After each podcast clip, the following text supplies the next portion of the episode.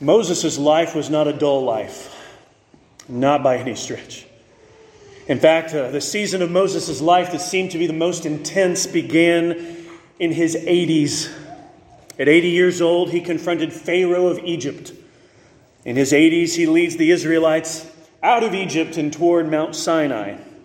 After 11 months at Mount Sinai, the people begin traveling toward the promised land. In Moses' 80s, he experiences rebellious responses from these Israelites who were skeptical and fearful for different reasons.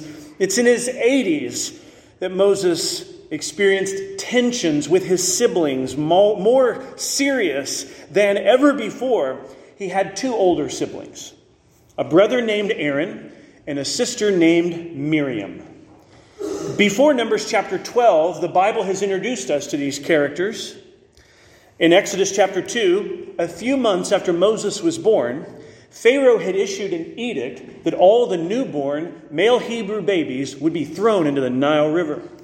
Moses was protected by his family, and at a particular strategic time, his mother placed Moses in a basket and put him beside the bank of the Nile River, and Pharaoh's daughter discovers Moses. It's Moses' sister, Miriam, who approaches her and suggests that perhaps one of the Hebrew mothers could nurse him. And Moses is, in the providence of God, reunited with his mother at the direction of the Pharaoh household. Aaron appears in Exodus chapter 4. The Lord has told Moses Aaron would be a support for you, a mouthpiece for you. And Moses and Aaron would go before Pharaoh in their 80s to confront the king of Egypt. Let my people go.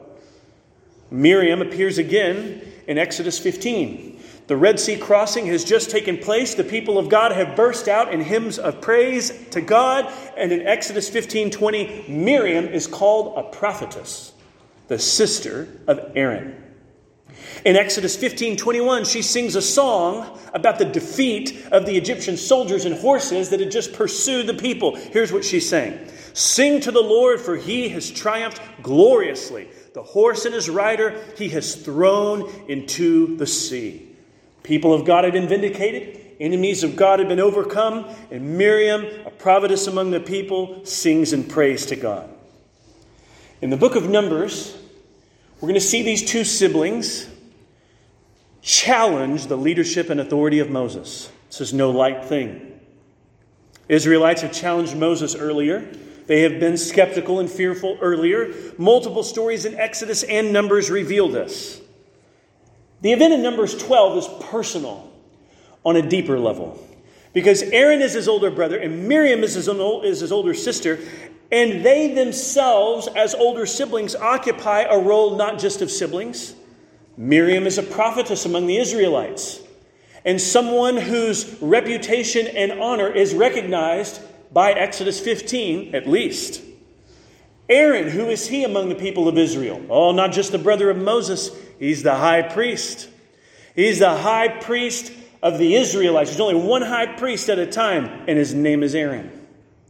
It is these two, more than just siblings of Moses, the positions they occupy among the people of God raise the situation in terms of horror and shock. This is not the first time the Lord has been tested. This is not the first time people have expressed concern and fear. And they continue to test the Lord and do things that are rebellious in various levels, both corporately as a nation and even with individuals like Miriam and Aaron. This is the third test, the third uh, wilderness test since leaving Mount Sinai.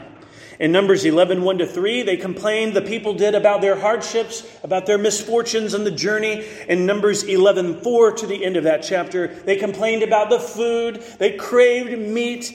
Here in Numbers chapter 12, the complaint, the murmuring comes from a prophetess and the high priest of Israel. In verses 1 and 2, the opposition from Miriam and Aaron is laid out. Miriam and Aaron spoke against Moses. That is not burying the lead. Right there in verse 1, in the opening phrase, we're sort of taken aback. What did he just say? That the people speaking against Moses were Miriam and Aaron. They speak against Moses because of the Cushite woman whom he had married, for he had married a Cushite woman. And they said, Has the Lord indeed spoken only through Moses? Has he not spoken through us also? And the Lord heard it. And the opposition from Miriam and Aaron seems to operate on two fronts. First, a concern about Moses' relationship in a marriage. A marriage to a Cushite woman, and we'll reflect on that in a moment. And then in verse 2, something that doesn't seem to be related, at least on the surface, to the Cushite union, but a concern in verse 2 that, uh, hey, is Moses really the only person the Lord is speaking to, disclosing himself through, making known revelation? I mean, hasn't, hasn't he, after all, spoken through us also? And, and these seem to be a rising set of reasons, maybe even more unstated, for them to begin pushing against, subtly but not always so subtly, the leadership of Moses. Here is an alliance then between the high priest and his sister, a prophetess, against their brother, their younger brother, Moses. The first uh, reason given to us in verse 1 has to do with Moses' marriage. This is a challenge stimulated by a union Moses has with a Cushite woman. We know of Moses being married once earlier in Exodus chapter 2. He married a woman named Zipporah. Zipporah was from the land of Midian, a region east of uh, Egypt and before Sinai. And therefore, scholars have wondered here in verse 1 are we dealing with this same woman? Is this Midianite also here the Cushite woman? And that's because in some ancient documents, Cush and Midian seem to be associated together because of their proximity. And it is possible then to refer to the Cushite wife or Moses' Midianite wife as really to reference the same woman. We might say that that's even the likely leaning here, because no other chapter tells us that Moses took a second wife, though it's possible there's a story just unnarrated. But whoever this is, why is Miriam concerned? Why is Aaron concerned about a non Israelite union? It may have to do with Numbers 11. We saw last week in Numbers 11 that non Israelites began to murmur and grumble and spread murmur and grumbling like a spiritual virus among the camp. And that there was not only a judgment of the Lord that ended in chapter 11, it's possible that Israelites said, Well, are non Israelites going to pose any further threats? You know, Moses, you know who he's married to? He's not married from some, to somebody from the, from the line of Jacob, he's married to a Cushite woman. And, you know, God's got him at the head of the people. I mean, he's leading the people. And, you know, is she going to be among the rabble or the mixed multitude that Numbers 11 had identified? Maybe they're wondering then about the future of the people with Moses' union. Is this really something that could be trusted? And, and the reason, too, is in Exodus 18, we learn that Moses' wife, if it's Zipporah here, Zipporah has not been with Moses the entire time that Miriam and Aaron have been. We learned that Zipporah had recently re entered Moses' life. Moses' father in law had taken Zipporah and the child away. Miriam and Aaron, in other words, do not know her. Here they are, siblings of Moses, and this is not a woman that they have any deep relationship with at all. In fact, their past with Moses has gaps in it, right? He grows up in Pharaoh's household. He spends 40 years in Midian. It's not as if Moses has the same experience with his siblings that Miriam and Aaron would have had in a household growing up together. That wasn't Moses' life. And here you have a man that they are still perhaps getting to know, and now in their 80s, and here is a wife Moses is married to who is a non Israelite, and they think, ah, you know, I'm not sure about this. In verse 2, has the Lord even indeed spoken only through Moses? Hasn't he, hasn't he spoken through us also? All of this accumulating, it seems, to say, should he really be the one leading? Miriam's a high priest. Aaron, I'm sorry, Mo, Moses, uh, his brother Aaron is a high priest. Miriam is a prophetess. And with such positions occupied within the community, maybe they would think, well, therefore, Moses, would he be given any greater leadership or greater emphasis among the community? Now, right after verses 1 and 2, there is a character statement of Moses that at first makes the reader scratch their head and, th- and say, Why do I need to know this? Why is this stated? In verse 3, we're told, Now the man Moses was very meek, more than all people who were on the face of the earth. Why is verse 3 in Numbers chapter 12? I would encourage us to consider that what we've just read in verses 1 to 2 is a statement of presumption about leadership and role that Miriam and Aaron have. Has the Lord only spoken through Moses? Hasn't he spoken through us also? And that that's not a self presumption that occupies Moses' mind. If you recall from Exodus chapter 3, the Lord makes himself known to Moses in a bush that was on fire on Mount Sinai and said, I want you to go to Pharaoh and you tell him, let my people go. And Moses said, You must have been looking for somebody else. I'm not looking for this job. I'm not volunteering for this position. I don't even speak well. He says, Lord, you're going to have to go to someone else.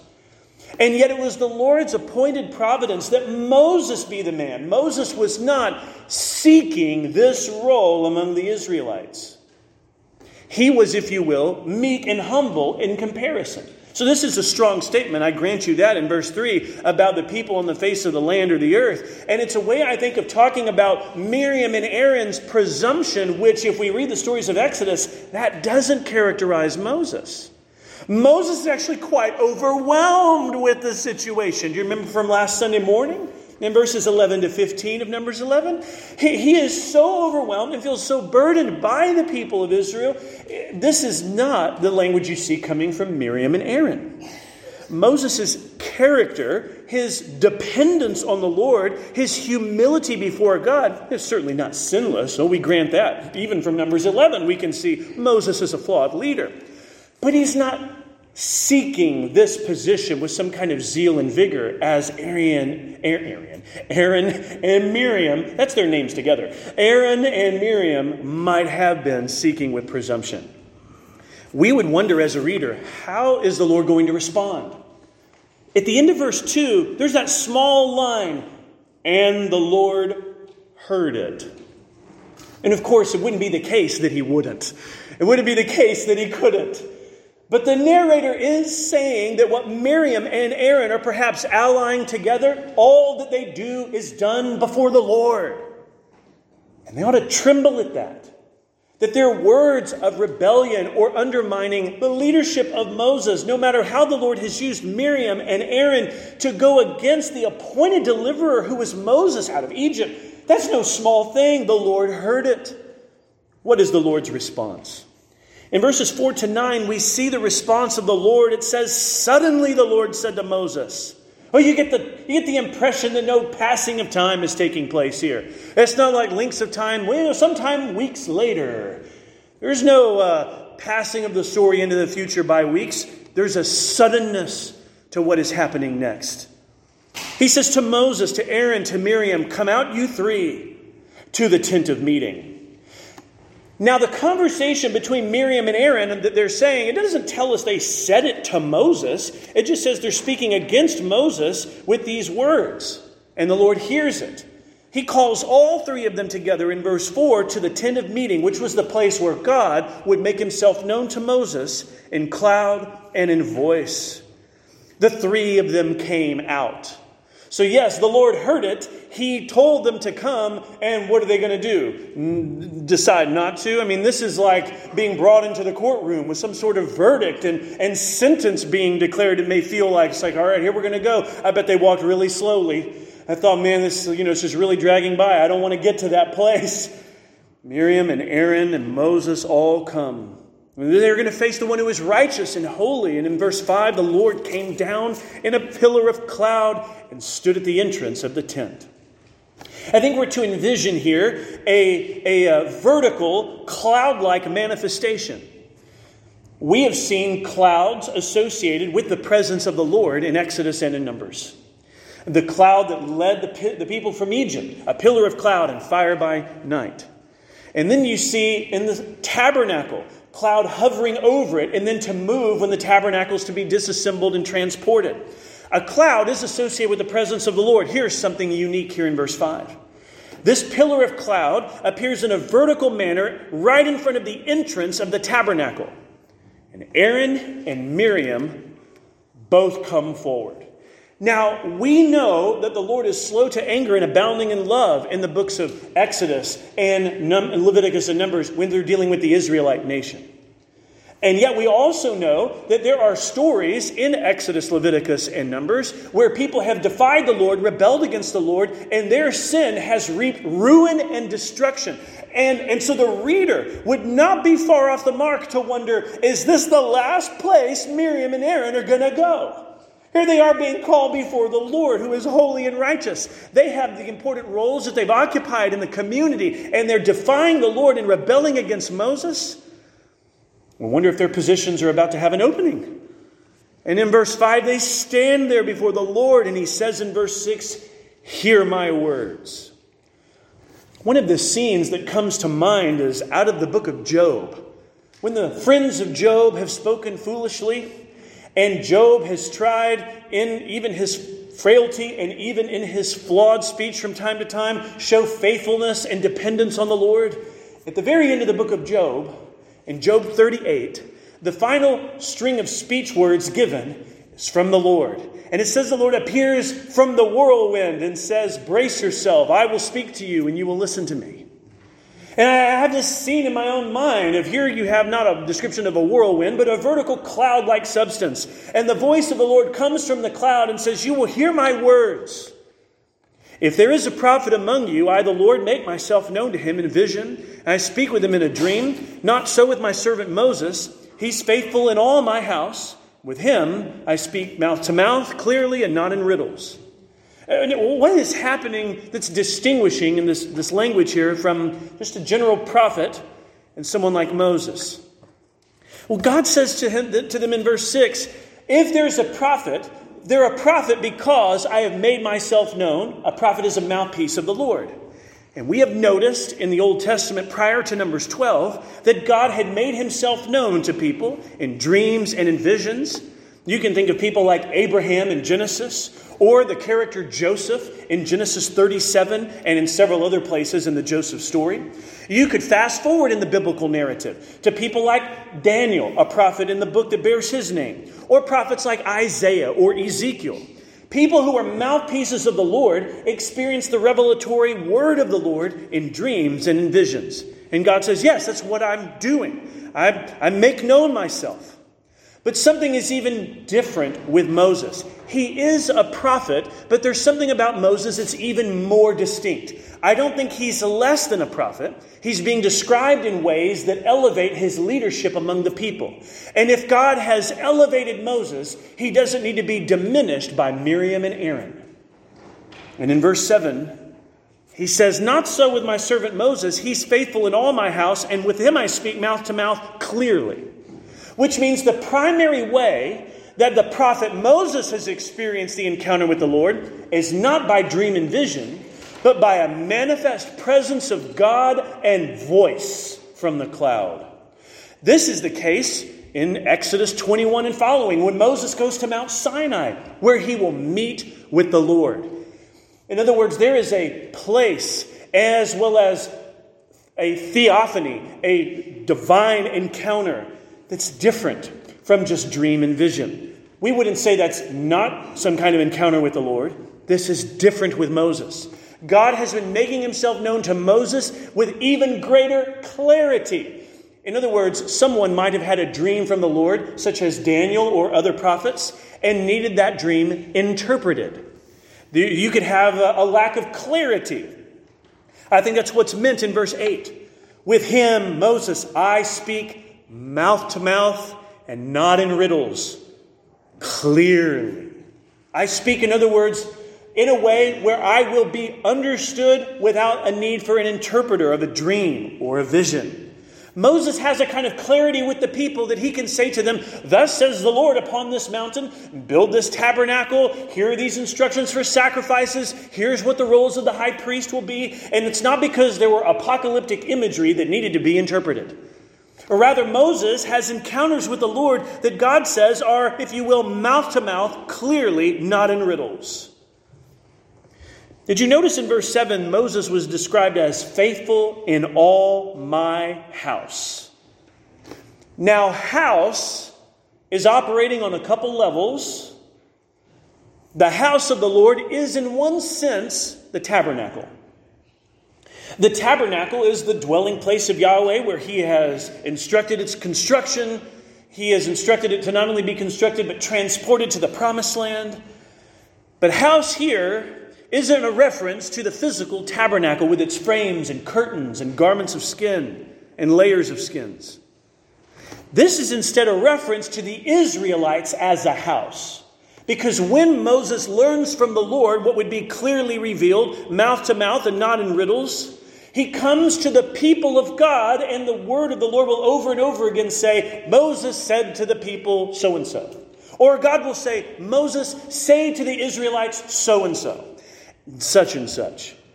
Moses is faithful in all my house because the people of Israel are a house and Moses serves them. He's the servant of Yahweh. You say, well, wait a second, is no one else in the Israelite community a servant of Yahweh? That's not what we are to imply here. It is to explicitly say Moses is called by God a servant of God. It's not a self designation Moses has said. You know, when I think of myself as Moses, I really think of myself as a servant of Yahweh. This has come from Yahweh's own mouth. My servant Moses and he's faithful in all my house. Moses is faithful because he listens to Yahweh and he cares for the people. He leads the people. He listens to the people. He prays for the people. He instructs the people in light of all the tasks God has given to Moses. God says of Moses, he's a faithful servant among the house of the Israelites. It's a good thing. It's a good thing that Moses is described as faithful. If God says he is a faithful servant, Miriam and Aaron are speaking against the faithful servant of Yahweh.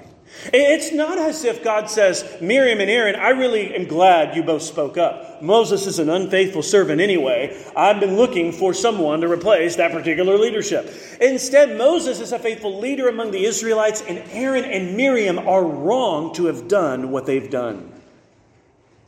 Moses is said of in verse 8 to be one who beholds the form of the Lord. Nothing light about that. On Mount Sinai, to be one who ascends the mountain, 80 years old, going to encounter the glorious presence of God with thunder and cloud and smoke and fire. Moses goes to behold the form of the Lord. We're told in Exodus 33 11 that the Lord spoke to Moses face to face as a man speaks to a friend. That's amazing language. Exodus 33 11.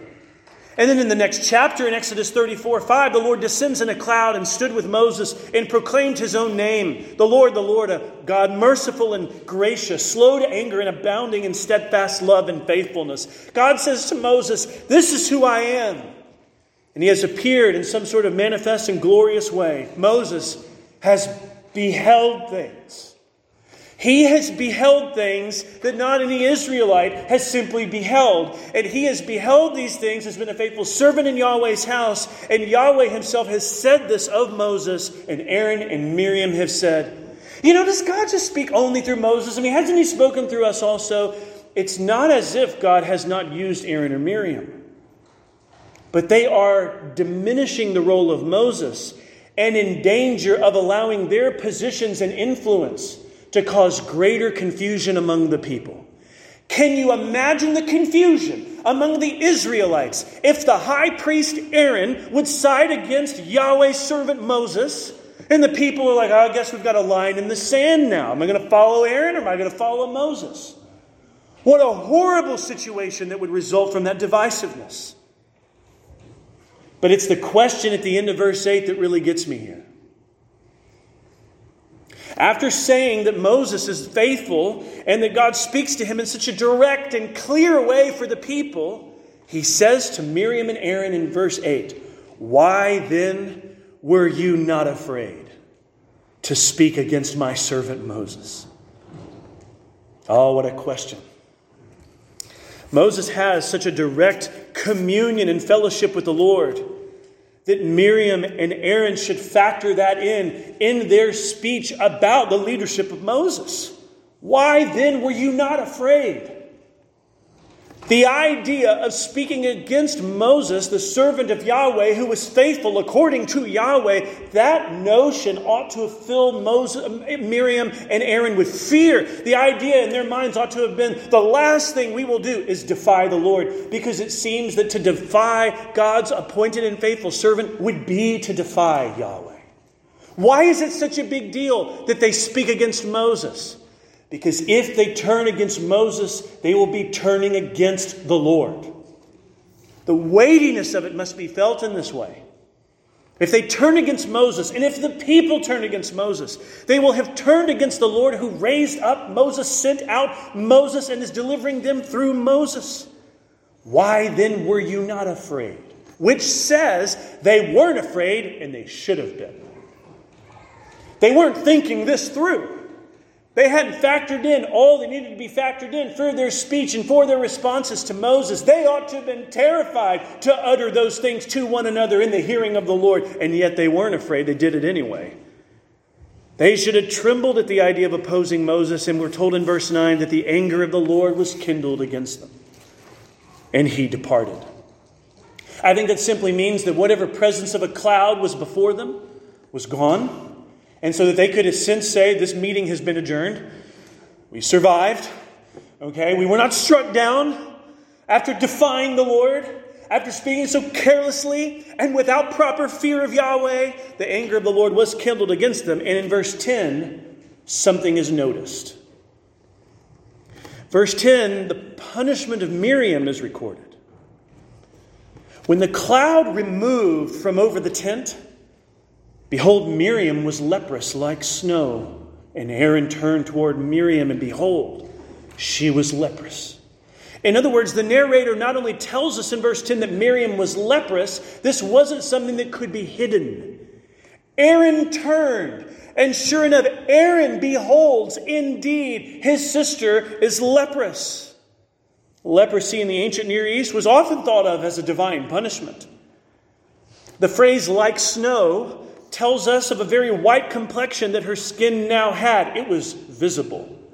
And she didn't walk into the tabernacle courtyard looking that way. She walked out that way, though. We're prepared by the book of Leviticus for various regulations and instructions about those who have a skin disease for a time. They are ritually unfit to approach the Lord. So Miriam must immediately be removed from the tabernacle. She, after all, has now been rendered ritually unfit, and not only must she be removed from the tabernacle, because the Israelite community was to remain ritually fit to approach the tabernacle, they were to live clean. That's the word that uh, Leviticus gives. Miriam has been rendered unclean. And she will be unclean until her condition is restored and overcome. She must be removed not only from the tabernacle, but from the camp.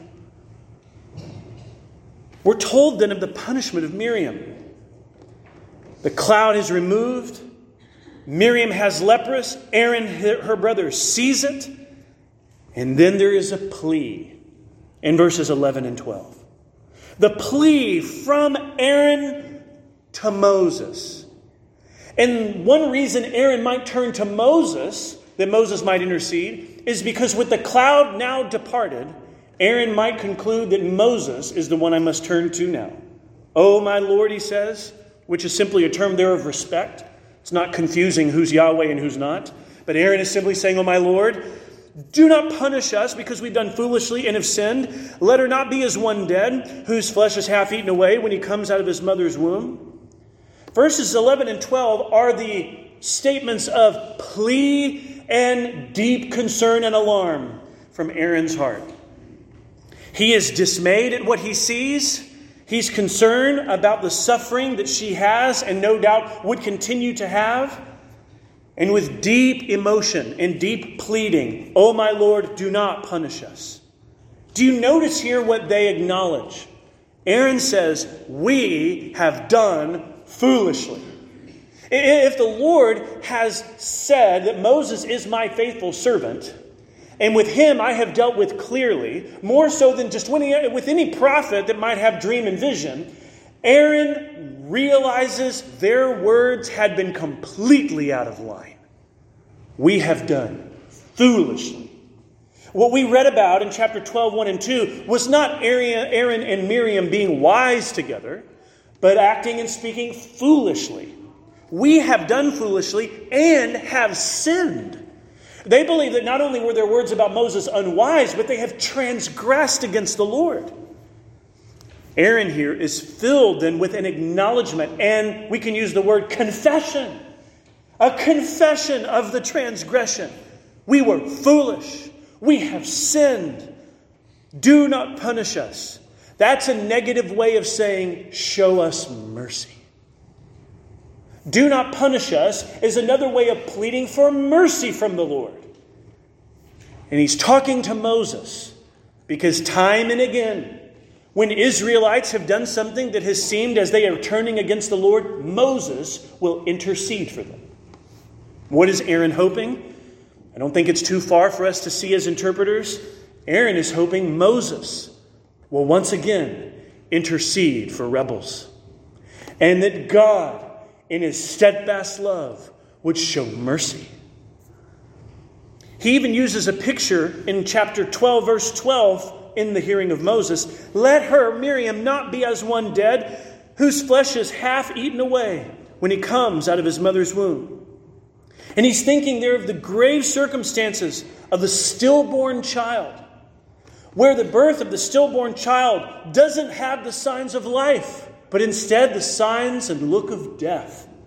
And here in verse 12, he knows that in the ancient world, someone who has been stricken with leprosy outwardly seems to be wasting away, as if they are walking around with the forces and signs of death upon their very bodies.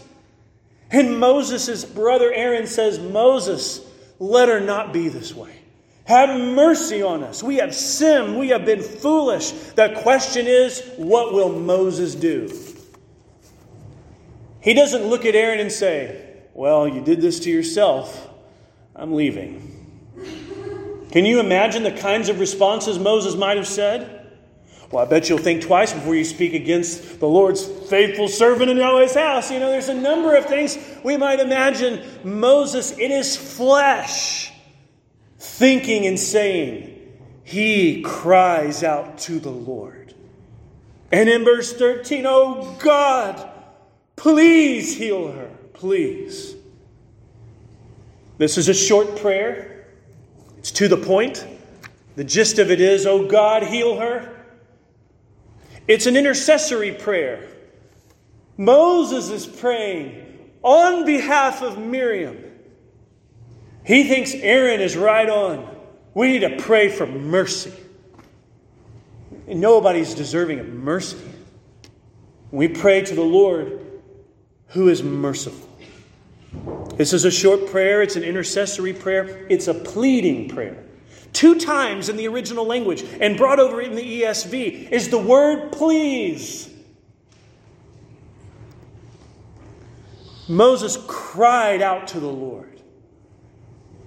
Not only is Aaron moved deeply with emotion, Moses' prayer is full of emotion. He's not indifferent, he's not neutral, he doesn't have a callous response.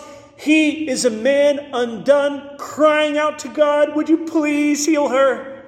Pleading, concise, intercessory. And Moses, Moses' sister Miriam will be restored. But first, there will be a period of seven days where her and Aaron's speech against, the Mo, against Moses will have a visible and temporal consequence. The response of the Lord in verse 14 says, The Lord says to Moses, If her father had but spit in her face, should she not be shamed seven days? Let her be shut outside the camp seven days, and after that she may be brought in again. Now, in verse 14, a question for the Bible reader is what is brought up here? This father, if he had not but spit in her face, should she not be shamed? What does that mean? And how does that connect to her being outside the camp a week? In verse 14, a question is being raised that was apparently a commonly known ancient Near Eastern response to a high handed rebellious act from a child. And if a child had flagrantly and rebelliously and high handedly done something in the family of such grave offense, there is a custom of spittle from the parent to express the scorn and contempt upon that grave, rebellious, and offensive act, and a removal from the family for a period of days. That it's of such grave consequence and seriousness in the household and socially that it could not be ignored. It would not be for the good of the child, and would not be for the good of the, the parent or the household if such grave offense and serious transgression were ignored. And he says here, okay, Moses, what if this had been the situation? Wouldn't it be fitting for such a consequence or experience of the seriousness of that transgression to be known and understood? Then, therefore, let her, Miriam, be shut outside the camp seven days, because nobody should think that what Miriam did wasn't serious. That what Miriam and Aaron were deliberating about and questioning, that nobody should look at them and think, well, I bet, you know, I guess the Lord didn't think that was any big deal at all, I guess. It was of such a serious nature that he gives an earthly illustration to say, then therefore, given that Moses is the faithful servant in Yahweh's house and that Yahweh is Yahweh, she shall be shut outside the camp seven days, and after that brought in again. This is mercy. She is not struck down. She is not going to be excluded, but temporarily. And yet, readers will ask why is it that Miriam and not also Aaron some of you are probably wondering this. You're that was exactly my question. Why is it that Aaron didn't say, Why are Miriam and I struck with leprosy? Now, listen, the text does not tell us, but I want you to consider a couple things. It is not often in the ancient world where someone, where somebody as a, a female in a role of influence among a group like the Israelites would be given attention or honor. And Miriam had a position of honor and reputation in the camp. A prophetess, according to Exodus 15. And her name appears first in the story. Numbers 12 says, Miriam and Aaron spoke against Moses. And it is significant in ancient documents to see orders of names from time to time, especially in the ancient world if women were widely overlooked. Here's a biblical story where Miriam is named first and perhaps the instigator of the whole thing. Aaron is the one who speaks words of confession and admission about what they have done foolishly and sinned. And we have no word from Miriam after verse 2. So some have said and suggested, and perhaps, if Miriam has instigated all of this, and Aaron has recognized the foolishness of what they have done, that Miriam's exclusion is sufficient. Perhaps that would explain the scenario. Consider one other factor there's only one high priest in Israel, and it's Aaron. And how often is work done by the priests at the tabernacle with offerings and sacrifices. Morning and evening, morning and evening, morning and evening. You don't put a sign on the high priest's office closed for the next seven days. Aaron, if he were rendered unclean, would be unable to perform the single and unique works and oversight that the high priest of Israel would have. By having mercy on Aaron, there is mercy shown on the Israelite community. Because they need to approach the tabernacle and they need a high priest of Israel who will mediate for them. So, as we wonder perhaps as readers, why is it that Miriam has experienced what she has done, even if for seven days? And why is it that Aaron hasn't? Con- considered those various features and factors that might get us toward an explanation. The last part of the passage tells us the fulfillment of what would happen to somebody with a skin disease such as hers. In verse 15, so Miriam was shut outside the camp seven days, and the people did not set out on the march till Miriam was brought in again. You know, I tell you, there's something I love about the end of verse 15 here. Nobody left without her and said, Miriam, I hope you can catch up. Nobody left the camp. The, and you know why the people didn't leave? Because the cloud did not depart from the tabernacle. We're told in Exodus and in Numbers, whenever the cloud departed, the people would depart. But as the cloud would remain over the tabernacle, the people would remain. The Lord was not leaving Miriam, not for one moment. She would be excluded for those seven days and be brought right back into the fold. The people would have a grave sense of, okay, something serious had taken place and that hopefully the foolishness and sinfulness by a high priest and a prophetess would be something that would further inculcate among the people a rightful fear of the Lord. That it is not safe to turn against the Lord. And that in those rebellious episodes, that's exactly what the people had been doing. And verse 15 does report a bit of an irony. You see, Miriam and Aaron in chapter 12, 1 and 2 had spoken about and against the Cushite woman and about Moses' leadership and whether God had only spoken through him and hasn't he also used and spoken through us. And the implication, if carried far enough, would be if Moses' union has compromised his leadership, then he and even she should be excluded from that role. We're worried about that union. The effect of this, though, in verse 15 Moses' Cushite wife is not the one excluded. Miriam becomes the one excluded. And that's not where she thought her murmuring would lead. But that is what happened in verse 15. Moses is not shut out, Miriam is shut out. And then, after the seven days, she is brought in again, and the people will resume their march. And after that, in verse 16, they set out from Hazeroth and camped in the wilderness of Paran. Paran will be the setting in that wilderness area for Numbers 13 and 14. It's the next phase of the journey.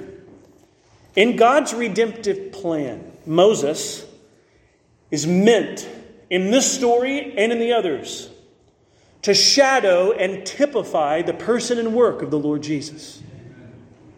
He is a type of Christ one who has come to lead the people and deliver them from slavery.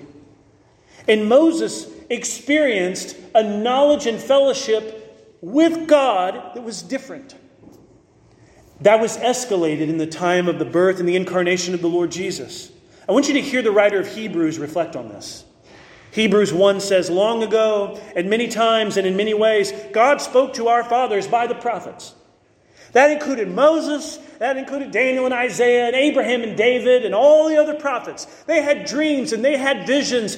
And Moses even got to behold the form of the Lord. Well, in Hebrews 1, it says, In these last days he has spoken to us by his Son, whom he appointed the heir of all things, through whom he created the world. You know what it never says of Moses? Don't speak against my servant Moses, through whom I created the world. Never said of Moses. It says this of the Son in Hebrews 1 3. He is the radiance of the glory of God. That's never said of Moses. And listen, Moses occupied a great role in Israel's history. Numbers 12 never says Aaron and Miriam. What were you thinking? He is the radiance of the glory of God. No, but the Son is the exact imprint of his nature, and he upholds the universe by the word of his power. And then we're told that though Moses had perceived a form of the Lord in some kind of glorious manifestation, John's gospel tells us in John 1:14 that the word that was with God and was God became flesh. And then in John 1:18, no one has seen God but the only God who's at the Father's side. The Son of God is God from God and has come to make known God. And this is not the Son coming to be incarnate to receive revelation that he doesn't know, but instead the Son who is from the Father to make God known. This is escalating far from the experience and life of Moses, as important as Moses' role was. And then we see, in light of Numbers 12, that Christ is the fullness of the glory of God, the Word that has become flesh, glory which Moses longed to see. God has testified about his Son. You see, the reason it was foolish and sinful for Miriam and for Aaron to do what they did is because of who Moses was. And how much more significant for those who were the contemporaries of Jesus to reject him despite his many works, for the religious leaders to ally against them in their foolishness and sin. The Father says at the Son's baptism in Matthew 3, This is my beloved Son. In John 5:33, John the Baptist bore truthful witness, we're told. Jesus says in John 5:36 that my mighty works testify about who I am. And then the writer of Hebrews in chapter 3 talks about Numbers chapter 12. We've just thought about that chapter this morning, and in Hebrews 3, the writer says, Now Moses was faithful in all God's house as a servant, but Christ is faithful over all God's house as a son. That's a statement, isn't it? And then the writer says, And we are his house, if indeed we hold fast our confidence and our boasting in our hope talking about the boasting in Christ, hope in Christ, confidence in salvation in Christ alone. The writers saying, listen, those who hold those things, those for whom Christ Jesus is their confession, you know who they are? They are the house of God. And you know what the Hebrews writer says? Christ Jesus is faithful over all God's house. He is a perfect shepherd. He leads us and cares for us. He feeds us and loves us. He heeds the prayers of his people in the perfect wisdom of his intercessory work as it would please the Father's will. He is our perfect mediator he is faithful in all God's house. You see the intercessory role of Moses, who would plead on behalf of Aaron and Miriam. That was foreshadowing the greater intercessory work of our mediator, Jesus. For we had been allied against the appointed one, but the one that we had been against is indeed our very advocate. He is our Redeemer, our perfect mediator between God and man. And friends, I look at Numbers 12, I see this in the greater storyline of Scripture, the good news that Hebrews tells us about the Son. We should trust Him, hope in Him, follow Him. He has come to make God known to us. God from God, light from light, very God of very God. It is our confession in the Nicene Creed because it is true. Let's stand together as we pray.